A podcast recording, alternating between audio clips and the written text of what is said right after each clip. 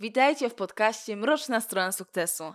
Miejscu, gdzie odkrywamy historie inspirujących osób, ich kamieni milowych, a także trudnych chwil, które składają się na ich niepowtarzalne sukcesy. Dzisiaj mam zaszczyt gościć kreatywną, inspirującą wizerzystkę i tiktokerkę Sylwię Ziuziakowską.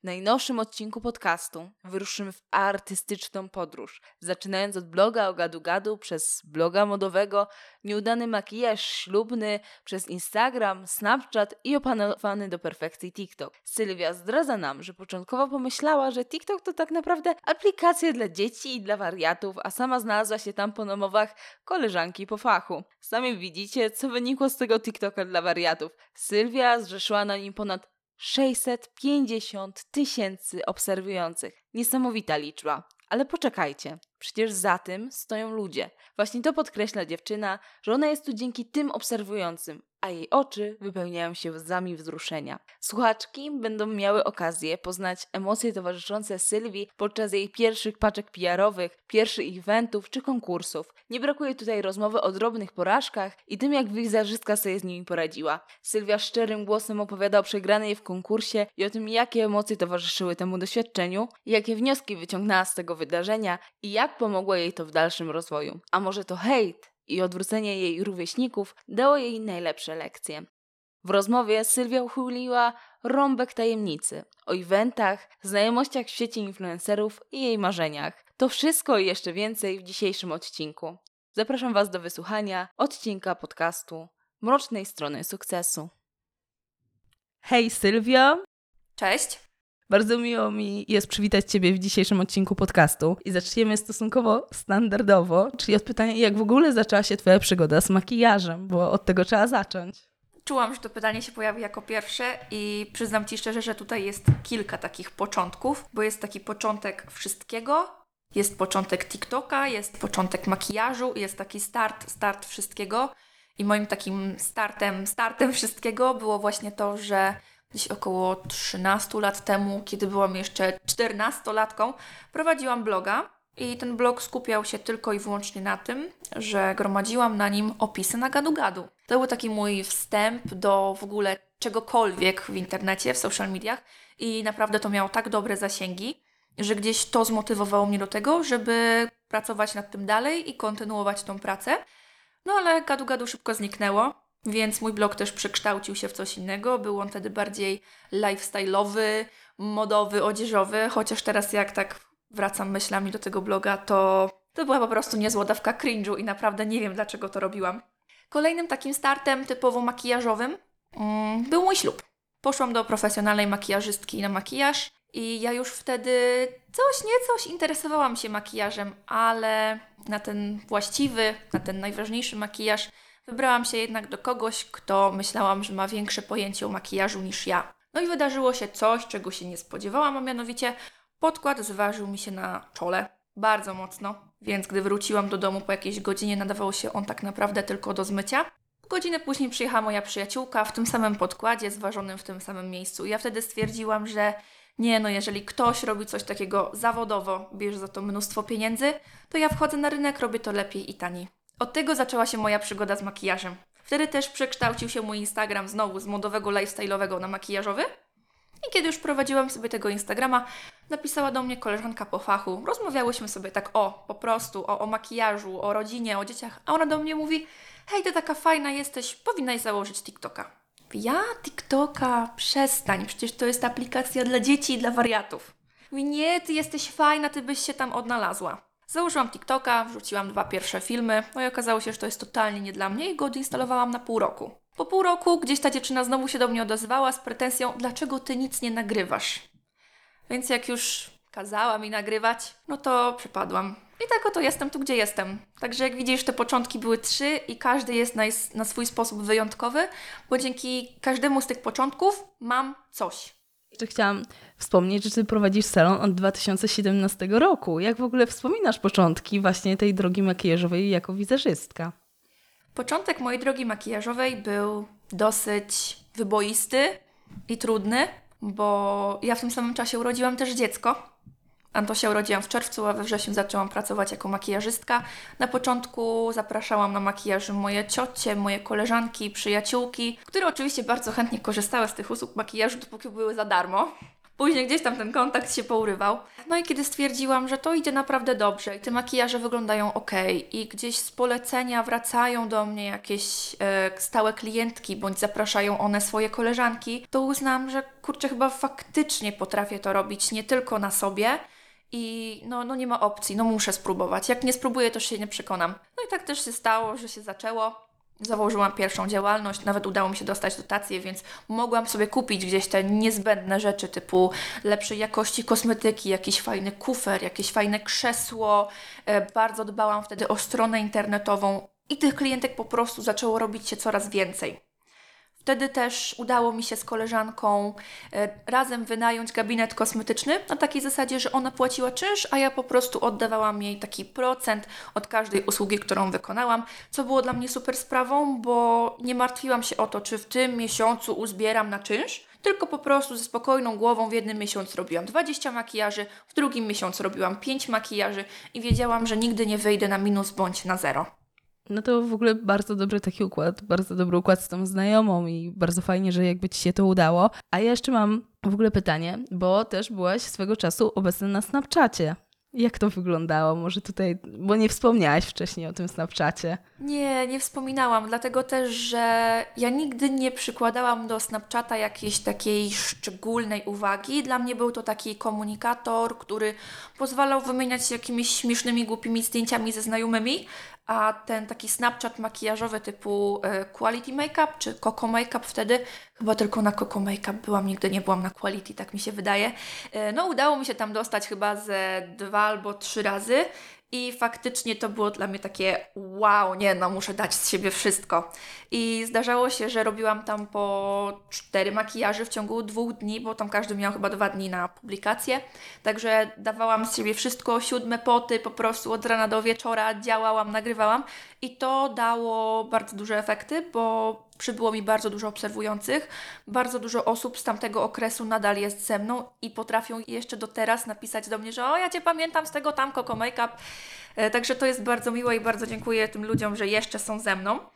I to było dla mnie takie takie wyróżnienie, że mogłam gdzieś tam z tego malutkiego Instagrama wyjść i pokazać swoje umiejętności szerszemu gronu, że to jednak nie jest jakaś tam Instagramerka, co się maluje, tylko ona jakieś pojęcie ma. A ja jednak bardzo dużo wtedy trenowałam i chciałam jak najwięcej tej wiedzy przekazać po prostu za darmo. Rozumiem doskonale. I jeszcze chciałam się zapytać, właściwie której platformie zawdzięczasz swój taki największy sukces, jeśli chodzi o media społecznościowe? No nie mogę ukrywać, że to jest TikTok. To jest ten przypadkowy TikTok, gdzie ktoś ci powiedział, hej, powinnaś nagrywać TikToki. Dla, dlatego dla mnie to jest największy paradoks, że coś, co ja traktowałam tak naprawdę jako mm, no niekoniecznie, to nie jest dla mnie, okazało się być taką furtką do tego, o czym ja od zawsze marzyłam. Dla mnie tym, tą platformą społecznościową numer jeden był Instagram. Ale jak dobrze wiesz, twórców tam jest bardzo dużo i przebić się no, no jest bardzo ciężko. Dlatego też ja skupiałam się bardzo na Instagramie, a kiedy okazało się, że ja obeszłam ten Instagram TikTokiem, to przecierałam oczy ze zdumienia. I do teraz mam, y, jestem w szoku, że, że to się tak stało, że to się tak wydarzyło, że to się tak potoczyło. Bo ja się tego totalnie nie spodziewałam. To jest po prostu przypadek. W ogóle wyprzedzasz moje pytania. Przepraszam. nie, nic się nie stało. Ale właśnie zaczynając tutaj Instagram, zaczynając właśnie tutaj Snapchata, właśnie jak prowadziłaś te makijaże, mm, TikToka, spodziewałaś się w ogóle tego, że kiedyś będziesz miała 60 tysięcy na Instagramie i 600 tysięcy na TikToku? Czy to jest taki szok dalej i w to nie dowierzasz? Ja do teraz mam ciarki. Ja do teraz mam ciarki, jak wchodzę na swój TikTok i tak patrzę, 600 tysięcy, 620, 640. No skąd to się bierze? Nie dowierzam, że to są tak ogromne liczby i przychodzi taki moment, takie po prostu uderzenie znikąd, że to nie jest cyferka 640 tysięcy, tylko to jest 640 tysięcy ludzi. Ludzi, którzy chcą słuchać tego, co mam do powiedzenia. I wtedy przychodzi taki moment, że oczy robią się mokre i jestem po prostu wzruszona. Jak to możliwe? Co takiego jest w tym, co nagrywam, że ludzie chcą tego słuchać? To jest zdumiewające. No to jest w ogóle, też zauważyłam tak, bo jestem na twoim kanale nadawczym i tak dalej, że ty jesteś strasznie taką ciepłą osobą, taką, co właśnie do tych obserwujących tak wychodzi i taki masz, mam wrażenie, że taką dobrą relację z tymi obserwującymi i to w ogóle też bardzo widać z tego, co tutaj mówisz. Ale jeszcze przechodząc dalej, myślałaś w ogóle, że kiedyś będziesz dostawać paczki PR od firm? Czy to też był taki szok, jak już ten Instagram, TikTok ruszył? To tu Ci teraz coś zdradzę. Od razu może też wyprzedzę Twoje kolejne pytanie. Moja pierwsza współpraca była z marką Shein. Wtedy, kiedy jeszcze prowadziłam bloga. Na takiej zasadzie, że oni wynajmowali ode mnie przestrzeń na swój banner za jakieś tam drobne prezenty typu ubrania, jakieś kredyty na zakupy. Ja wtedy myślałam, że to jest szczyt moich marzeń i że ja to w ogóle jestem rekinem biznesu i potrafię zarabiać na jakimś tam skromnym blogu. Więc ja gdzieś z tyłu głowy już miałam taką myśl, że kurczę, fajnie by było dostawać takie paczki, będę regularnie postować, to może będzie tego więcej. Przerzuciłam się na tego Instagrama, już gdzieś tam z tyłu głowy wiedziałam, że taki proceder ma miejsce, więc też starałam się wrzucać na tamte czasy w miarę interesujące treści. I wiedziałam z tyłu głowy, że ja chcę je dostawać, chcę nad tym pracować i może kiedyś w przyszłości, kiedy same paczki nie będą mi wystarczać, chciałabym za to otrzymywać jakieś wynagrodzenie. Gdzieś z tyłu głowy ten plan już był. Takie marzenie, które się po prostu zrealizowało. To jest fantastyczne, że właśnie mamy takie marzenia i one mogą się spełniać. Właśnie dzięki naszej pracy, dzięki tej upartości. I właśnie wyprzedziłaś moje kolejne pytanie, ale e, jaka paczka była taka, z której najbardziej się cieszyłaś? W ogóle z jakiej współpracy tak byłaś w takim szoku, że jakby ją dostałaś? Jaka to była firma? Powiem Ci szczerze, że pracując z różnymi markami, agencjami, cieszy mnie praktycznie wszystko, bo to jest znak, że coś, co robię, robię dobrze, że komuś się to podoba, że ktoś lubi oglądać dane treści u mnie, że dana firma cieszy się, że ich produkt pojawia się na moim kanale społecznościowym. No ale jest coś takiego, jest taka marka, jest takie, taka, takie wydarzenie, na które zostałam zaproszona. A właściwie dwie. No, nie mogę wybrać jednego, przepraszam. Po pierwsze, firma Lancome zaprosiła mnie y, na koncert Beyoncé. I ja kocham markę Lancome za to, jakie mają podejście do drugiego człowieka, jak się z nimi współpracuje, jak te relacje wyglądają i jakie kosmetyki faktycznie otrzymuję, bo one są dopasowane do mnie. To nie jest, wiesz, wrzucone w karton byle jaki podkład w odcieniu 500W, czarny, tylko wszystko jest dopasowane do mojej skóry, do moich potrzeb. Oni po prostu tworzą ze mną relacje. Ja daję im fajne treści, oni dbają o to, żebym mogła te treści nagrywać. To jest miłe. A druga marka, którą no, kocham całym stertuchem, to jest znowu marka Avon, która zachowuje się dokładnie tak samo. Jedziemy razem na event, przygotowujemy się razem, robimy wspólnie makijaż. Brakuje mi na przykład konturówki. Idziemy, bierzemy konturówkę, wybierz sobie kolor. Brakuje mi pędzelka, chodź, masz tutaj, wybierz sobie pędzelek, oczywiście z marki Avon. Pędzel taki, pędzel taki, pędzel taki, jakim wolisz się malować. Tutaj jest relacja. Gdzieś jestem na jakiejś wycieczce, wrzucam jakąś relację, dziewczyny z Avonu piszą mi udanego wyjazdu. Więc to nie jest tylko paczka, to nie jest tylko firma, ale to są przede wszystkim te relacje, które gdzieś tam pomiędzy tym wszystkim się kryją. Ja uwielbiam pracować nie z markami, nie z agencjami, tylko z ludźmi, którzy tworzą te agencje czy marki, bo ludzie w tym wszystkim są najważniejsi. W ogóle to, co mówisz, jest piękne i właśnie takie bardzo wartościowe i uważam, że wiele ludzi powinno się właśnie tym kierować. A jakie ty masz odczucia? No bo teraz na całym Instagramie, TikToku jest właśnie bardzo wiele takich różnych współprac i widać, że niektóre te mm, polecajki, recenzje nie są takie szczere. Jakie ty masz w ogóle podejście do tego? Powiem Ci jedną rzecz, która najbardziej denerwuje mnie we współpracach, czy to na Instagramie, czy na TikToku. Ja jestem bardzo wyczulona na tym punkcie, bo wiem, że sama muszę spełniać jakieś wymagania. I denerwuje mnie, kiedy ja na przykład dodaję duży znak, materiał sponsorowany, a inny twórca dodaje mały napis reklama gdzieś na końcu posta, gdzie trzeba ten post rozwinąć i wszyscy myślą, bo nie ma tego wielkiego znaczku post sponsorowany, że ktoś mówi szczerze, tak jak jest, a tak naprawdę gdzieś tam na dole jest mały dopisek reklama. Widzę to u bardzo wielu twórców, dużych, małych i nie ukrywam, że yy, drażni mnie to, bo to jest oszukiwanie trochę swoich odbiorców. Jeżeli nagrywasz materiał reklamowy, powiedz o tym głośno. Jeżeli jesteś człowiekiem autentycznym, to nieważne, czy to jest reklama, czy to jest taki Twój prywatny, powiedzmy, film, twoje prywatne przemyślenia, twój odbiorca będzie wierzył w to, co mówisz. A jeżeli masz nagrać reklamę czegoś, co totalnie nie spełnia twoich oczekiwań, to po prostu zrezygnuj ze współpracy.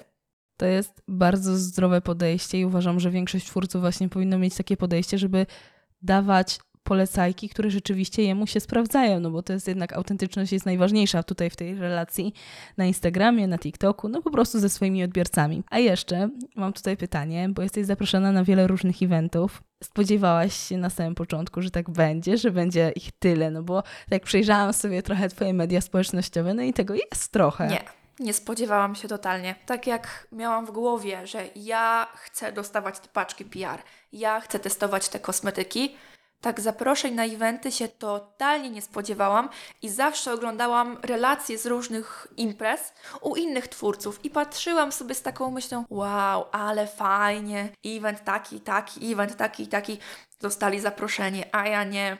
No może jeszcze jestem za słaba, może jeszcze jestem za mała. Także gdzieś tam żyłam z taką myślą, że do tego to się chyba jeszcze nie nadaje ale jak pojawiło się pierwsze zaproszenie i pamiętam to jak dzisiaj, to był event Maybelline, to po prostu pakowałam manatki i od razu jechałam do Warszawy. Nie było mowy, ja odwoływałam klientki, ja musiałam na tym być. No bo wiadomo, pierwsze wydarzenie to się zawsze najmocniej pamięta. Jak zobaczyłam wszystkie te twórczynie, które znajdują się na miejscu, te wszystkie dziewczyny, które ja obserwowałam, typu Eva Red Lipstick Monster, typu Matylda Boyda, Mua Polina, czy Amelia Szczepaniak. To były dziewczyny, które ja znałam tylko z internetu i tylko z jakichś tam wiadomości na Instagramie. Zobaczyć kogoś takiego na żywo, zobaczyć taką imprezę od środka, to było dla mnie coś niesamowitego.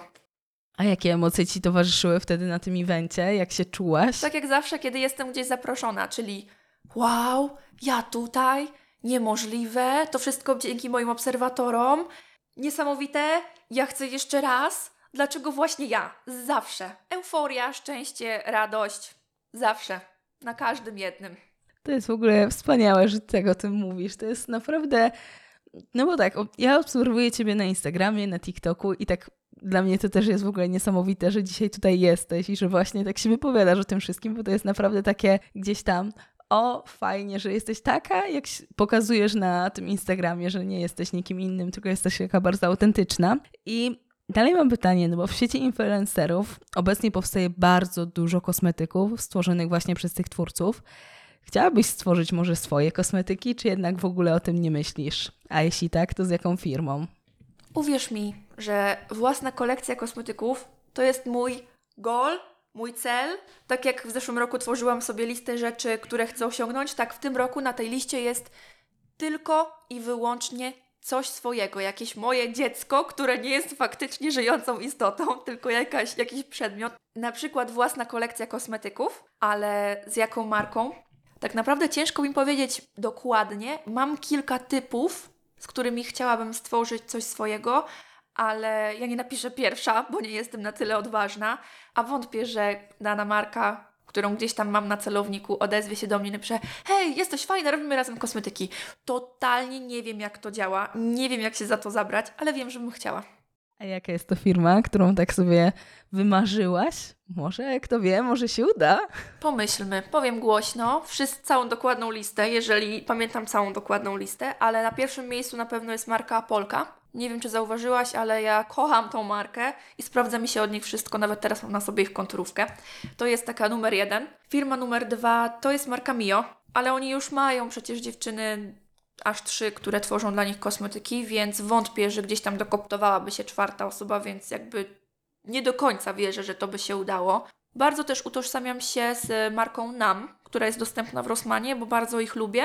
I marka Ingrid bo gdzieś tam w przyszłości dalekiej brałam udział w Ingrid Makeup Masters. Co prawda nie wygrałam, ale jednak jest to gdzieś dla mnie takie dość ważne wydarzenie i jestem jakoś sentymentalnie z tą marką też związana. Ja w ogóle jestem człowiekiem bardzo sentymentalnym. Także to jest taka podstawa, podstaw, no może jeszcze Hean i Claresa.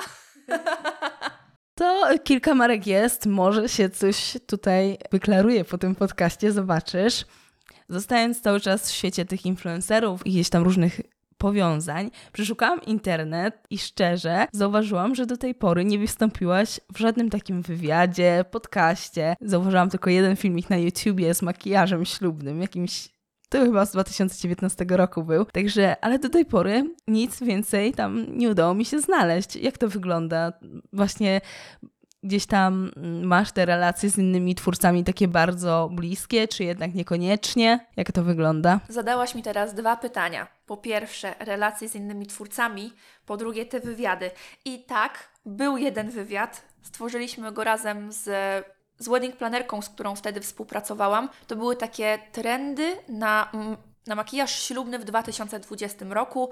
Zabrałam wtedy ze sobą trzy przyjaciółki do zaprezentowania trzech rodzajów makijażu. Pamiętam to do dzisiaj, bo nadal korzystam ze zdjęć z tamtego wydarzenia do różnych ogłoszeń, do różnych postów na Instagramie informacyjnych, takich typowo biznesowych. To są moje zdjęcia biznesowe, czas je w końcu zmienić. Także tak, był jeden taki film. Poza tym, no niestety nie ma tych wywiadów, nie pojawiają się one. Szczerze nie wiem dlaczego. Może nie potrafię się wypowiedzieć, może jestem za mało ładna, może jestem za głupia. Nie wiem, ale się nie pojawiają takie rzeczy. Widziałam już kilku dziennikarzy gdzieś tam na różnych eventach, ale nigdy nie dostałam żadnego zaproszenia, żeby gdzieś tam móc się wypowiedzieć, a nie podejdę przecież i powiem, ty ze mną robisz teraz wywiad. No bez przesady. Rozumiem. A teraz wracając jeszcze do drugiego mojego pytania, utrzymujesz takie bliskie relacje właśnie z innymi twórcami, czy gdzieś tam jednak okej, okay, są, ale jednak ten świat jest taki, jaki jest? Wchodzimy w temat, który czułam, że też się pojawi, a mianowicie te relacje z influencerami, one są kurcze różne. Chociaż chciałabym powiedzieć, że tak, że się kumplujemy, że jest wszystko fajnie, to powiem Ci tak szczerze, że jest tylko jedna osoba, której mogę zaufać tak na milion procent i jest to inna twórczyni i wiem, że z czymkolwiek do niej nie uderzę, z jakimś dużym problemem, to ona mnie zawsze wysłucha i ona nie puści pary z ust. Co do reszty osób, nie jestem do końca przekonana. Może za mało te osoby znam, a może po prostu jestem już wyczulona, bo dosyć sporo przyjaciół w życiu mnie oszukało, albo gdzieś tam pomówiło, odwróciło się ode mnie jestem po prostu wyczulona na tym punkcie. Bardziej wolę mieć jednego dobrego przyjaciela niż dziesięciu takich, którzy gdzieś tam będą tylko przyjaciółmi, kiedy będziemy razem. E, co do reszty relacji, to to jest różne, ale zazwyczaj w tym influencerskim świecie, no niestety doświadczyłam dosyć sporo zazdrości i mnóstwo fałszu. No dlatego właśnie to pytanie się pojawiło, żeby też rozwiać takie, że ten świat influencerów nie jest taki kolorowy i że rzeczywiście no, ludzie często nie są tak naprawdę tak szczerzy, jak gdzieś tam pokazują. Ale dalej, osobiście, którego twórcy najbardziej podziwiasz za właśnie to, co robi w internecie, który twórca tak najbardziej Ci imponuje tym, co robi na mediach? Jest kilku twórców, którzy mi imponują. E, oczywiście na pierwszym miejscu jest Adam Mirek. Uwielbiam jego TikToki, jego eksperymenty, oglądanie pod mikroskopem. To jest edukacyjny TikTok, ale ja go oglądam z ogromną przyjemnością. Uwielbiam też prawo Marcina. To jest w ogóle totalnie niezwiązane z make-upem i z beauty, ale ja uwielbiam ich oglądać. To są moje takie polskie ulubione TikToki. A z zagranicznych, no to oczywiście oglądam e, Niki Tutorials, to jest mój numer jeden, chociaż jak tak oglądam te filmy sobie je tłumaczę na język polski, to uważam, że to, co nam mówi, jakby to przetłumaczyć na polski i gdyby Polak nagrał w taki sam sposób jakiś film, to wyszłaby z tego parodia, a nie test jakiegoś makijażowego kosmetyku. I to jest dla mnie fascynujące, dlatego chyba oglądam ją z takim zaangażowaniem. No w ogóle to jest super, że jakby nie tylko skupiasz się na tych twórcach właśnie tak jak teraz makijażowych, tylko ogólnie. Ja w ogóle też bardzo lubię te konta, którym, o których powiedziałaś, też bardzo często oglądam. A zahaczając troszeczkę o inne tematy, nasuwa mi się pytanie o galę, której byłaś nominowana, Influencer Live Wrocław. Byłaś w top 3 Beauty and Fashion. Jakie emocje ci w ogóle wtedy towarzyszyły? Zgaduję już, że to będzie wzruszenie i euforia, ale marzyłaś w ogóle o tym kiedyś, żeby być w takiej top trójce? Czy to jest w ogóle też coś niesamowitego i niemożliwego? To ja znowu wrócę do przeszłości. Kiedyś dziewczyna z mojego miasta została blogerką roku bodajże 2012 albo 2014 i to było dla mnie takie wow, to można mieć bloga i być blogiem roku? Niesamowite. I ja gdzieś próbowałam też swoich sił, ale okazało się, że to jest głosowanie SMS-owe i po prostu wygrywa największa ilość głosów. Ja oczywiście próbowałam, prosiłam znajomych, ale to nie wyszło. I się zraziłam strasznie. Ale jak gdzieś zobaczyłam ten plebiscyt właśnie Influencers Live Wrocław i zobaczyłam, że tam nie ma płatnych SMS-ów, za to się nie płaci, mówię, kurczę, no dobra, spróbuję, no w sumie nie jestem taka zła, no jednak te 450 chyba tysięcy wtedy było, czy 500. Mówię, no jakaś szansa jest. Więc postanowiłam wystartować. Gdzieś u Oli Sidorowskiej widziałam na story, że coś takiego się wydarzy, a ja z Olą wtedy całkiem dobrze żyłam. Mówię, a dobra, spróbuję. No i jak zaczęło się głosowanie, to ja zapomniałam o tym plebiscycie. Także ja już widziałam, że wszyscy tu wrzucają na story, głosujcie na mnie, głosujcie na mnie, głosujcie na mnie. Mówię, już mam pozamiatane. Nie ma opcji, nie przejdę, bo już wszyscy gromadzą te głosy a te głosy gromadzone były w taki sposób, że jedna osoba mogła oddać głos jednego dnia, więc ja gdzieś tam też zaczęłam o te głosy prosić i tak dalej, i tak dalej. No, no się udało. Byłam w tej pierwszej dziesiątce, ale jak zobaczyłam, że tam jest Inhidris, że tam jest Emilka, a nawet Wersow, nasza Wersow, nie, no nie ma opcji, nie, no w pierwszej trójce to ja nie będę. Więc gdzieś tam się nastawiłam, że dobra, fajnie było spróbować, głosów miałam chyba z 800 czy 900, no to było naprawdę bardzo miłe, że gdzieś tam tyle osób zmobilizowało się do tego, żeby ten głos oddać, więc ja już byłam i tak wdzięczna za to, że gdzieś tam w tej pierwszej dziesiątce byłam, a tu nagle ogłoszenie wyników, ja jestem w pierwszej trójce. Więc ja, to była godzina chyba 22, bo tego dnia miałam dużo spraw do załatwienia, leżę w łóżku, odpalam telefon, patrzę, pierwsze co powiadomienie, pierwsza trójka Sylwia Ziuja. Po prostu, ja nie będę przeklinać na podcaście, ale moja pierwsza myśl to było, o ja nie mogę, niemożliwe a jednak.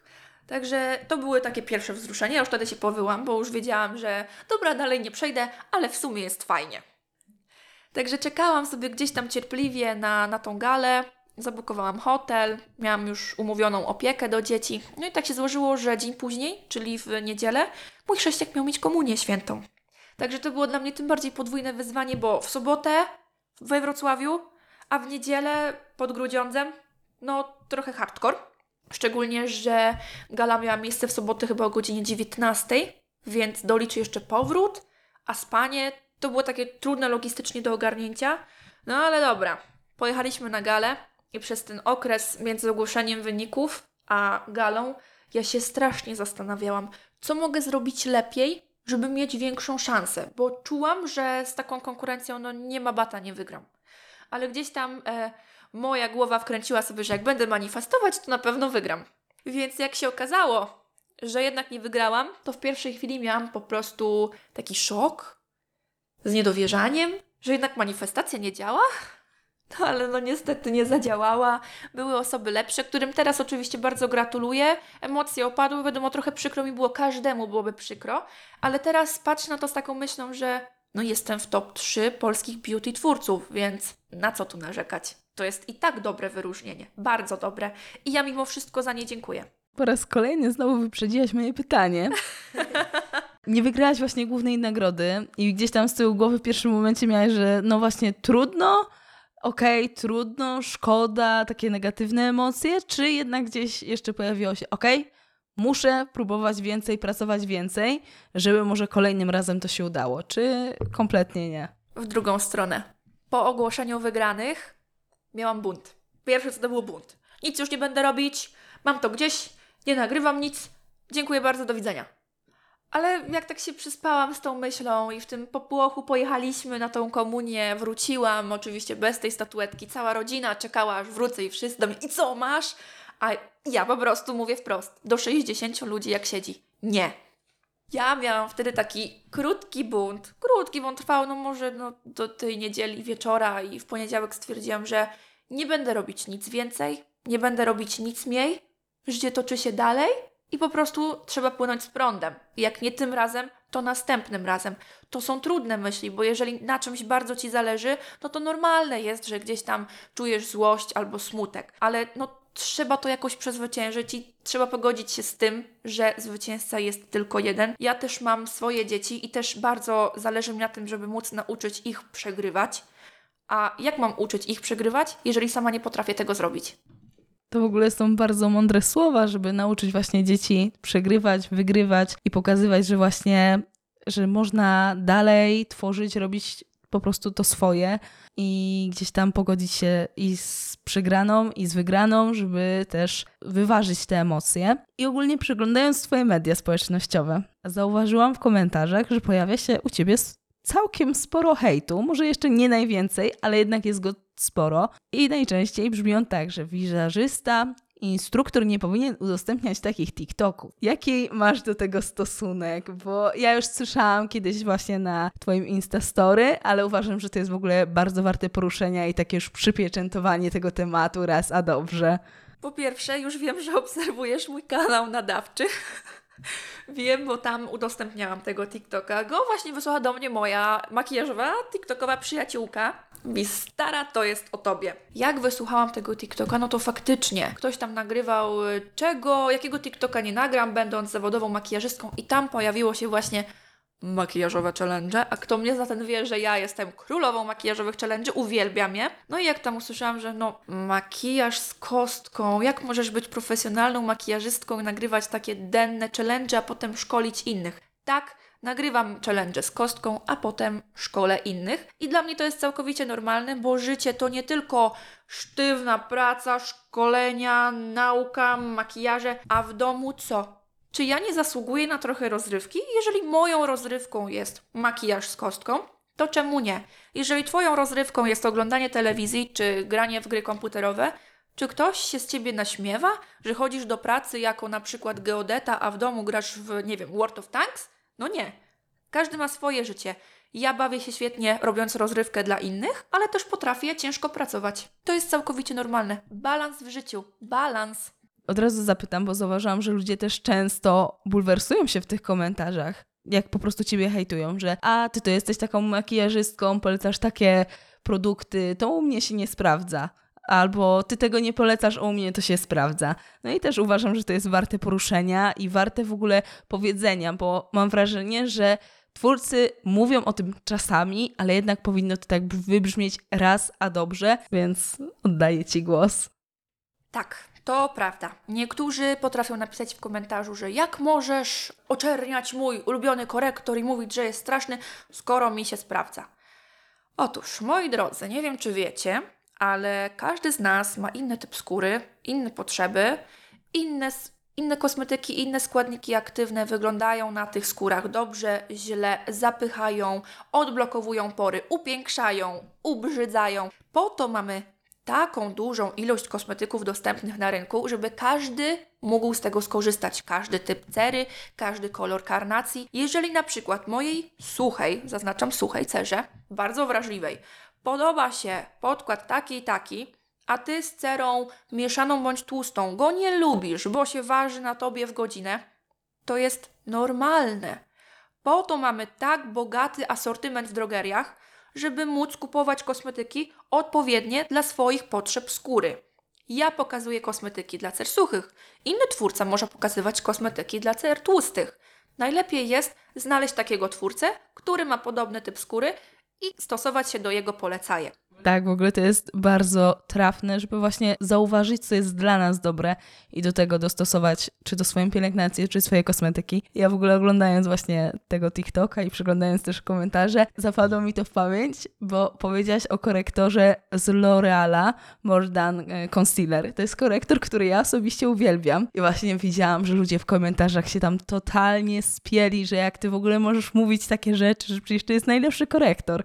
No i właśnie wielu ludzi gdzieś tam miało o to problem, więc dlatego uznałam, że to jest bardzo dobre, żeby w ogóle o tym powiedzieć. Ale przechodząc dalej, rusza cię ten hejt, czy jest to dla ciebie obojętne, że to już jest taki etap w twoim życiu, gdzie stwierdziłaś, mmm, to nie jest w ogóle gdzieś tam temat, który powinien nam się interesować?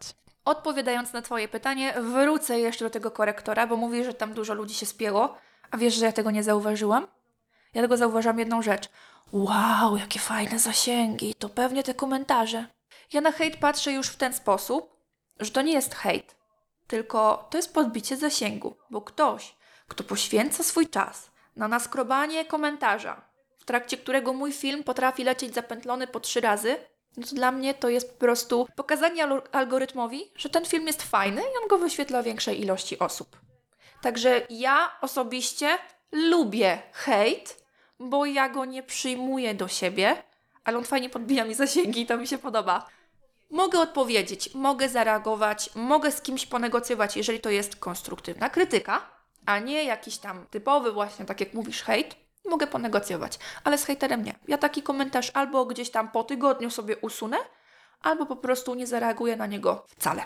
Jeszcze tak odnośnie tego hejtu, tak jak on pojawiał się na samym początku, wtedy ciebie to ruszało, czy też było ci to obojętne? Czy do tego dochodzi się z czasem, czy jednak Przypomniałaś mi teraz, że ja jak zaczynałam tego TikToka, to miałam bardzo niskie poczucie własnej wartości i fakt, że mam wyjść z mojej strefy komfortu, jakim wtedy był Instagram i mocne przerabianie zdjęć, pomniejszanie nosa, powiększanie ust, powiększanie oczu, że miałam od tego odejść i pokazać swoją prawdziwą twarz, jaka ona naprawdę jest na tym TikToku, to było dla mnie srogie wyzwanie.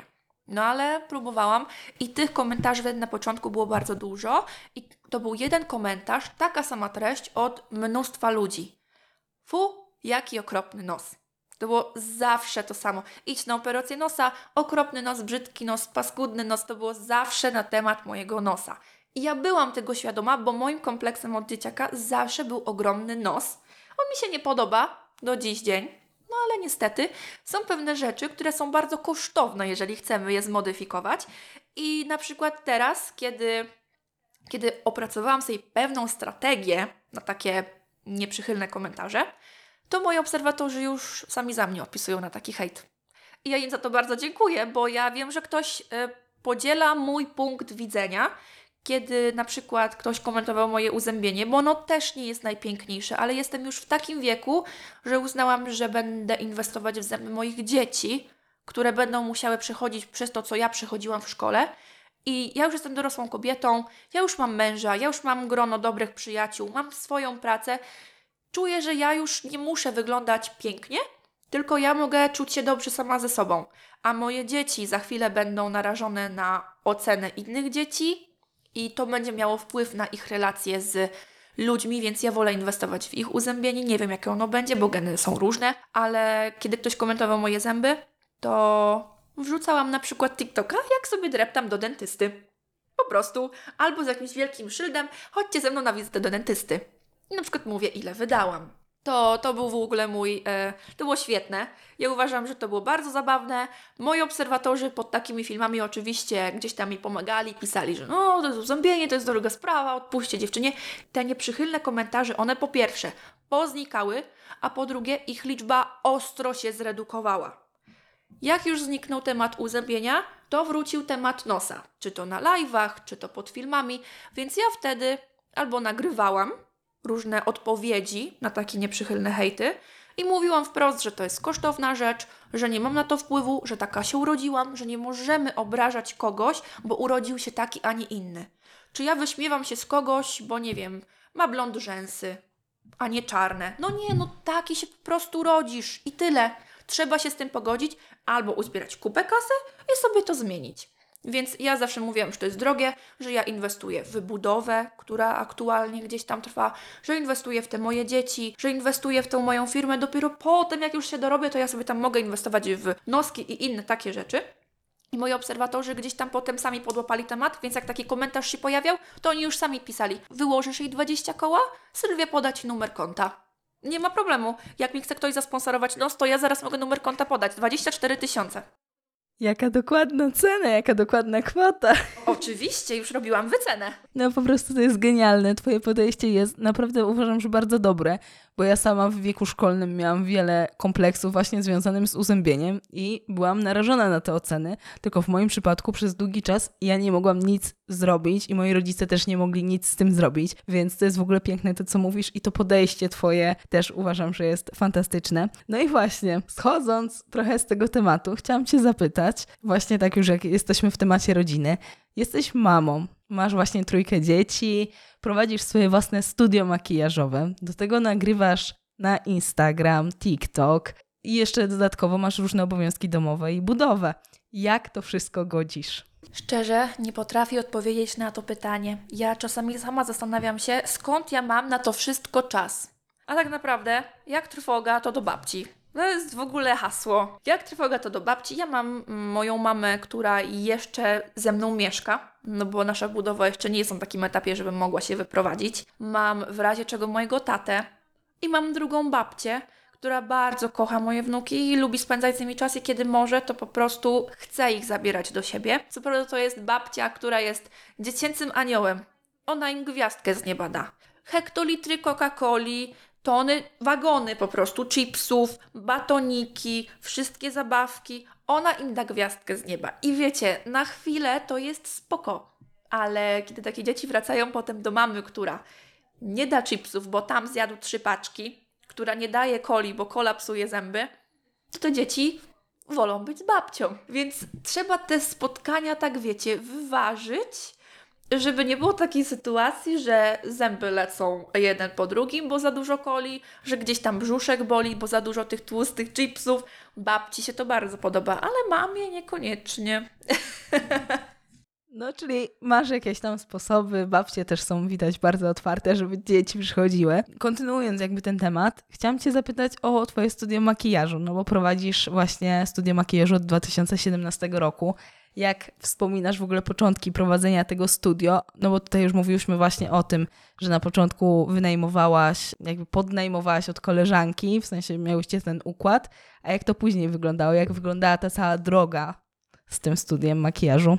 Ta droga ze studiem makijażu skończyła się bardzo brzydko, bo wykonywałam makijaże sylwestrowe i dziewczyna, od której to studio wynajmowałam, przyszła do pracy z szampanem w ręce, bajlando świętujemy, ale nie powiedziała do mnie ani słowa, co świętujemy, więc w końcu ja się odważyłam, bo ja też byłam typem bardzo nieśmiałym. Mówi, no dobra, a co świętujemy? A to ty nie wiesz, przenosimy się. No to ja żartuję, mówię, o fajnie, to będzie pewnie lepszy parking pod nowym lokalem. No a dziewczyna do mnie mówi, tak, ale na naszą trójkę, bo tam jeszcze była stylistka paznokci, na naszą trójkę raczej miejsca nie będzie, będzie miejsce na dwie dziewczyny. Więc ja z automatu zrozumiałam, jeżeli świętują dwie dziewczyny, a ja nie, no to raczej ja jestem tą odrzuconą. A kiedy zadałam pytanie, dobra, kiedy się przenosimy? No to dostałam odpowiedź, dzisiaj wieczorem. Jak skończysz malować, to oddaj klucze. A weźcie pod uwagę, że to był 31 styczeń, a ja tydzień później miałam pierwsze makijaże studniówkowe, więc zostałam z ręką w nocniku. Dziewczyna powiedziała, że no to nowe studio, co prawda nie będzie jeszcze wyremontowane, ale podnajmie mi na tą jedną sobotę. Poszłam w czwartek po klucze, a ona powiedziała mi, że kurczę, jednak hydraulik wchodzi w sobotę i nie mogę tego studia podnająć. Więc zostałam tym bardziej z ręką w nocniku. W domu wszyscy chorzy, mój mąż, wszystkie dzieci i ja biegająca po mieście, od salonu fryzjerskiego do salonu fryzjerskiego, prosząca się, żeby ktoś podnajął mi gabinet na jedną sobotę. No proszę cię, gdybyś była właścicielką swojego gabinetu fryzjerskiego, wpuściłabyś obcą babę, żeby tam jakieś nastolatki malowała? No na logikę, no nie ma opcji. Byłam u mojej babci, próbowałam ją tam zagadać, zakręcić, żeby mi jeden ze swoich pokoi w mieszkaniu pożyczyła na ten jeden dzień. No ale ona się nie zgodziła. Więc wychodząc od niej, stanęłam tak po prostu na chodniku i myślę sobie, Boże, co ja mam teraz zrobić? I po prostu poszłam do fryzjera, który był 50 metrów od jej mieszkania. Weszłam, powiedziałam wprost, że jestem w czarnej nocy, że potrzebuję kawałek lokalu, że naprawdę no, no nie mam co zrobić, zostawię dziewczyny na lodzie. No i tam były trzy fryzjerki, wszystkie tak na mnie spojrzały, dobra, pomyślimy. Na drugi dzień to był piątek, byłam omówić szczegóły, no i się po prostu udało. No, gwiazdka z nieba spadła, udało mi się i ja tam zostałam na długo, bo ja tam zostałam do samego końca. Gdzieś tam ten salon ewoluował, trochę się powiększył, zwiększyła się liczba pracowników do tego stopnia, że zrobiło się ciasno. I ta właścicielka tego lokalu otworzyła drugi lokal fryzjerski w naszym mieście i zaproponowała mi, czy ja nie chcę po prostu wynająć połowy. Czyli nie oddaję procent, tylko biorę pół lokalu, płacę połowę czynszu. I w tej chwili, kiedy osiągnęłam już jakąś stabilizację finansową, to już wiedziałam, że mogę sobie na to pozwolić. Więc w tej chwili ja się nie martwię, czy ktoś mnie wyrzuci, bo ja jestem w połowie właścicielem, więc jestem spokojna.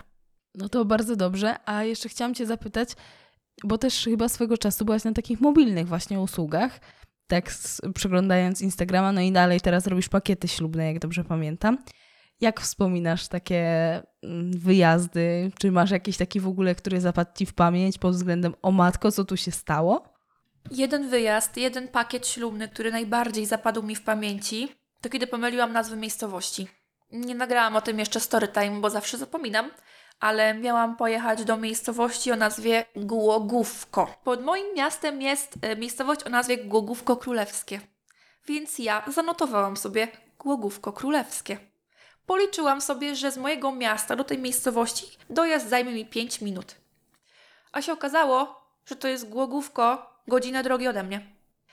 Więc dziękuję Bogu, że czuwał nade mną i żaden patrol policji nie stał po drodze, ale no nie będę kłamać, no naprawdę goniłam, czasoprzestrzeń załamywałam po prostu. Dojechałam trochę spóźniona, wykonałam te makijaże w naprawdę szybkim pośpiechu. Bardzo się starałam, żeby wrócić do mojego miasta na kolejne makijaże, bo miałam kolejne makijaże zapisane. No i wracając, no, no też no jechałam, no się bardzo spieszyłam.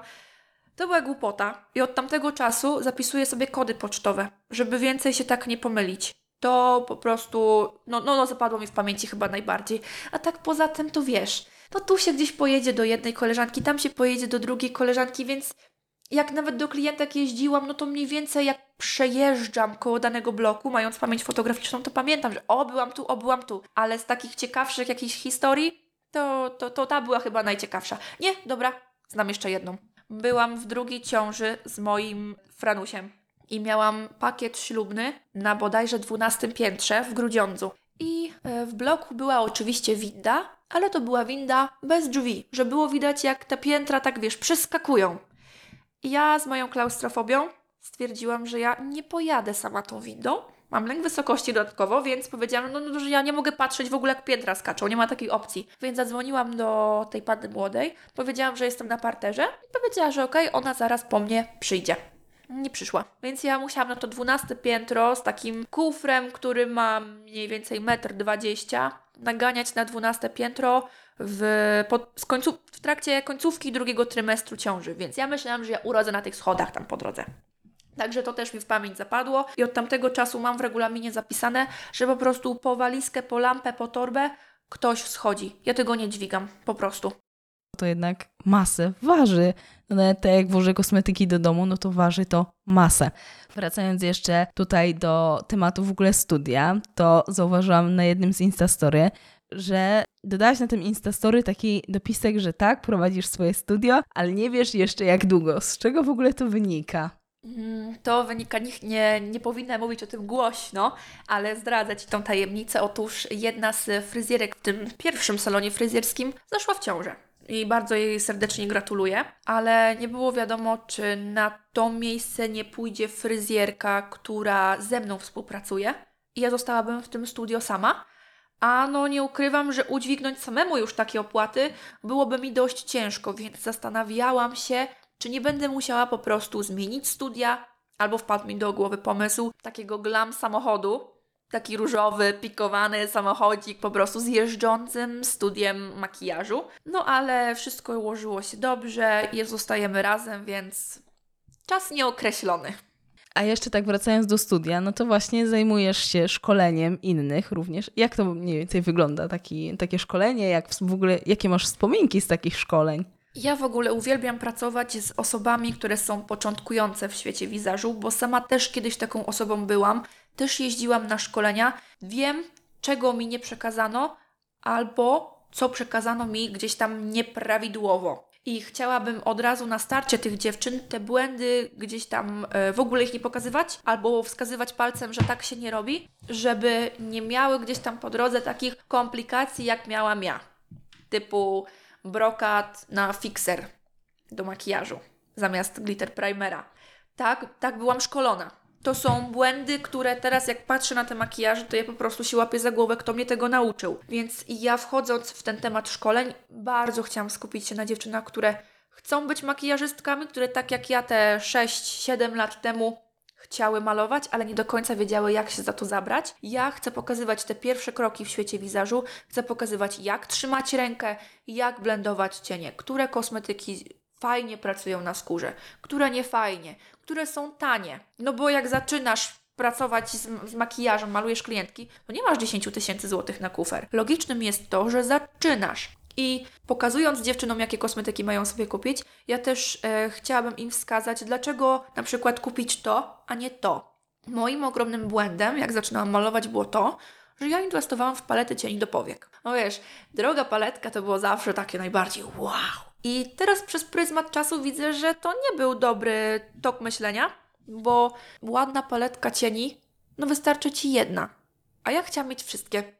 A podkłady to kupowałam z drogerii. I przez to miałam też problemy z trwałością makijażu. Musiałam się przestawić, że o ładnym makijażu nie świadczy droga paletka cieni do powiek, tylko trwale wyglądająca buzia. To było gdzieś tam w głowie trudne do przestawienia i ja też próbuję w ten sposób przestawiać e, moje kursantki, które też myślą, że o, jak paletka to musi być za 500 zł, najlepiej z jakiegoś Make Up by Mario. Guzik, prawda. Najważniejszy jest podkład i przygotowanie skóry, bo jeżeli klientka napisze Ci, że jeny, podkład taki świetny, na twarzy wszystko trzymało się całą noc, no to logicznym jest, że poleci to dalej. A jeżeli Ty zrobisz jej najpiękniejsze blendowanie, cieniowanie oka, ale podkład jej się zważy tak jak mi w dniu mojego ślubu, no sorry. No, no miłości nie będzie. Klientka nie wróci. No to jest w ogóle zaskakujące, że w ogóle takie rzeczy zostały Ci przekazane, że właśnie brokat na fixer i tak dalej. Ale jestem jeszcze bardzo ciekawa, bo chyba tego nie powiedziałaś, albo nie zanotowałam tego. Co ty zrobiłaś z tym makijażem ślubnym? Zmyłaś ten podkład, zostałaś w tym podkładzie, poprawiałaś ten makijaż? Ja idąc na makijaż prosiłam tylko o czarne kreski linerem, bo kreski linerem robię od gimnazjum. To była pierwsza rzecz w makijażu, której ja się uczyłam i w liceum robiłam je z zamkniętymi oczami. Więc jak wyszłam z tego liceum i brałam ślub, no to logicznym było, że no jestem przyzwyczajona do kresek, więc chcę kreskę. No, kreska była za gruba, ale już stwierdziłam, że ja jej nie poprawię, bo nie mam jak, bo zmazałabym cień do powiek. No ale ten podkład, no co, no chusteczka do pupci dla bobasków i jechane dookoła brwi, wszystko zmyte, korektor, zostawiłam tylko cienie pod oczami, a resztę nakładałam całą bazę sama. I to samo musiałam zrobić mojej świadkowej, bo wyszła od tej samej makijażystki i wydarzyło się dokładnie to samo, więc malowałyśmy się jeszcze na szybko przed samym wyjściem do kościoła w takim pośpiechu, ale trzymało się. Także to był znak, że się trzyma, także trzeba w to iść.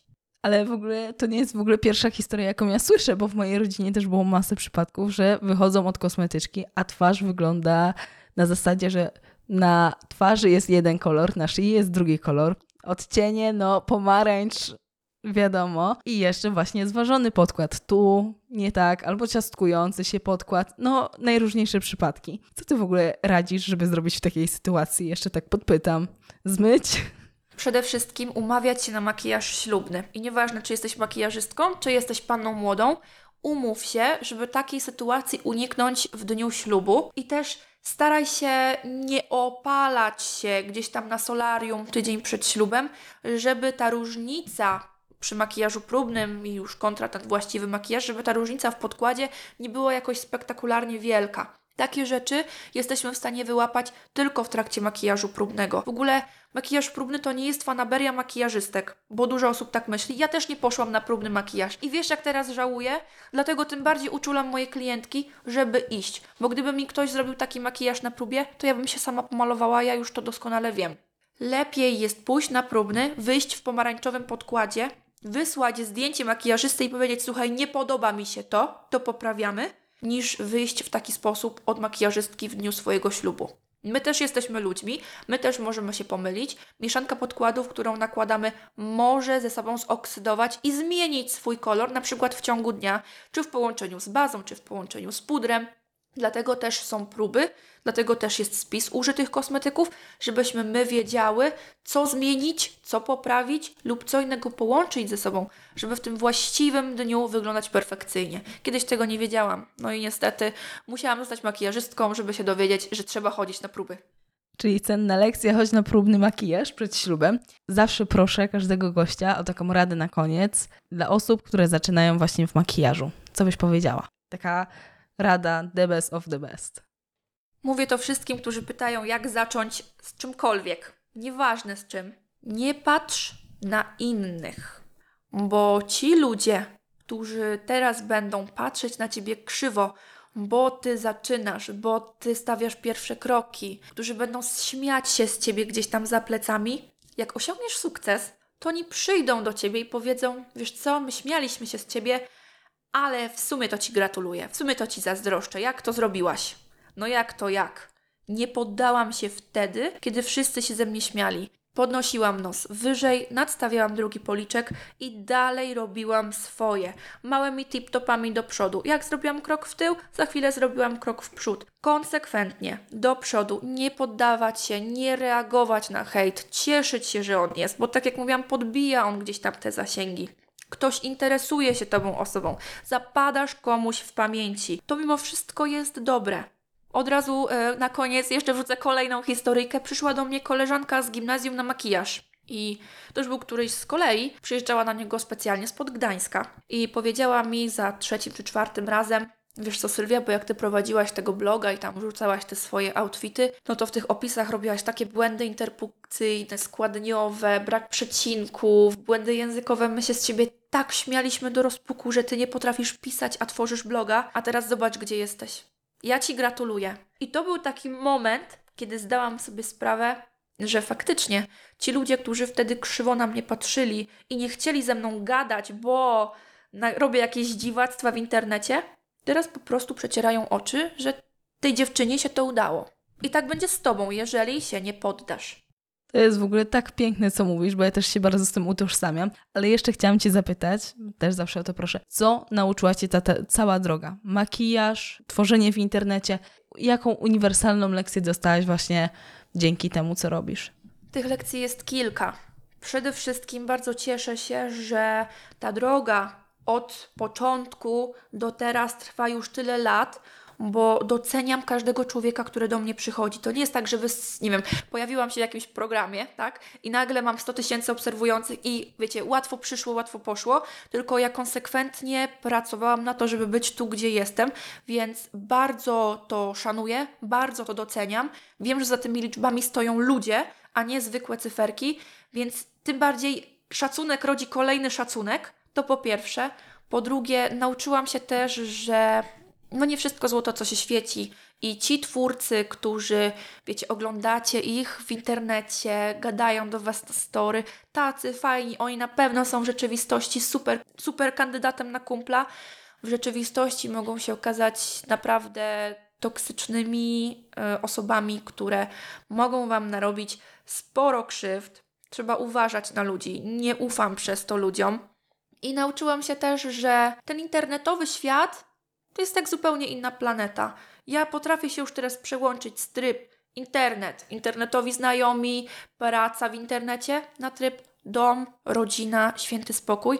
I uwierzcie mi, że ten internetowy świat, on może wydawać się szalony, fajny, atrakcyjny, że tam się tyle dzieje, ale nie ma nic cenniejszego niż święty spokój w domu z rodziną. Takim internetowym światem można się zachłysnąć, można się przebodźcować. W domu macie perfekcyjne miejsce na reset i balans pomiędzy jednym a drugim. Możliwość uzyskania takiego balansu to jest coś pięknego.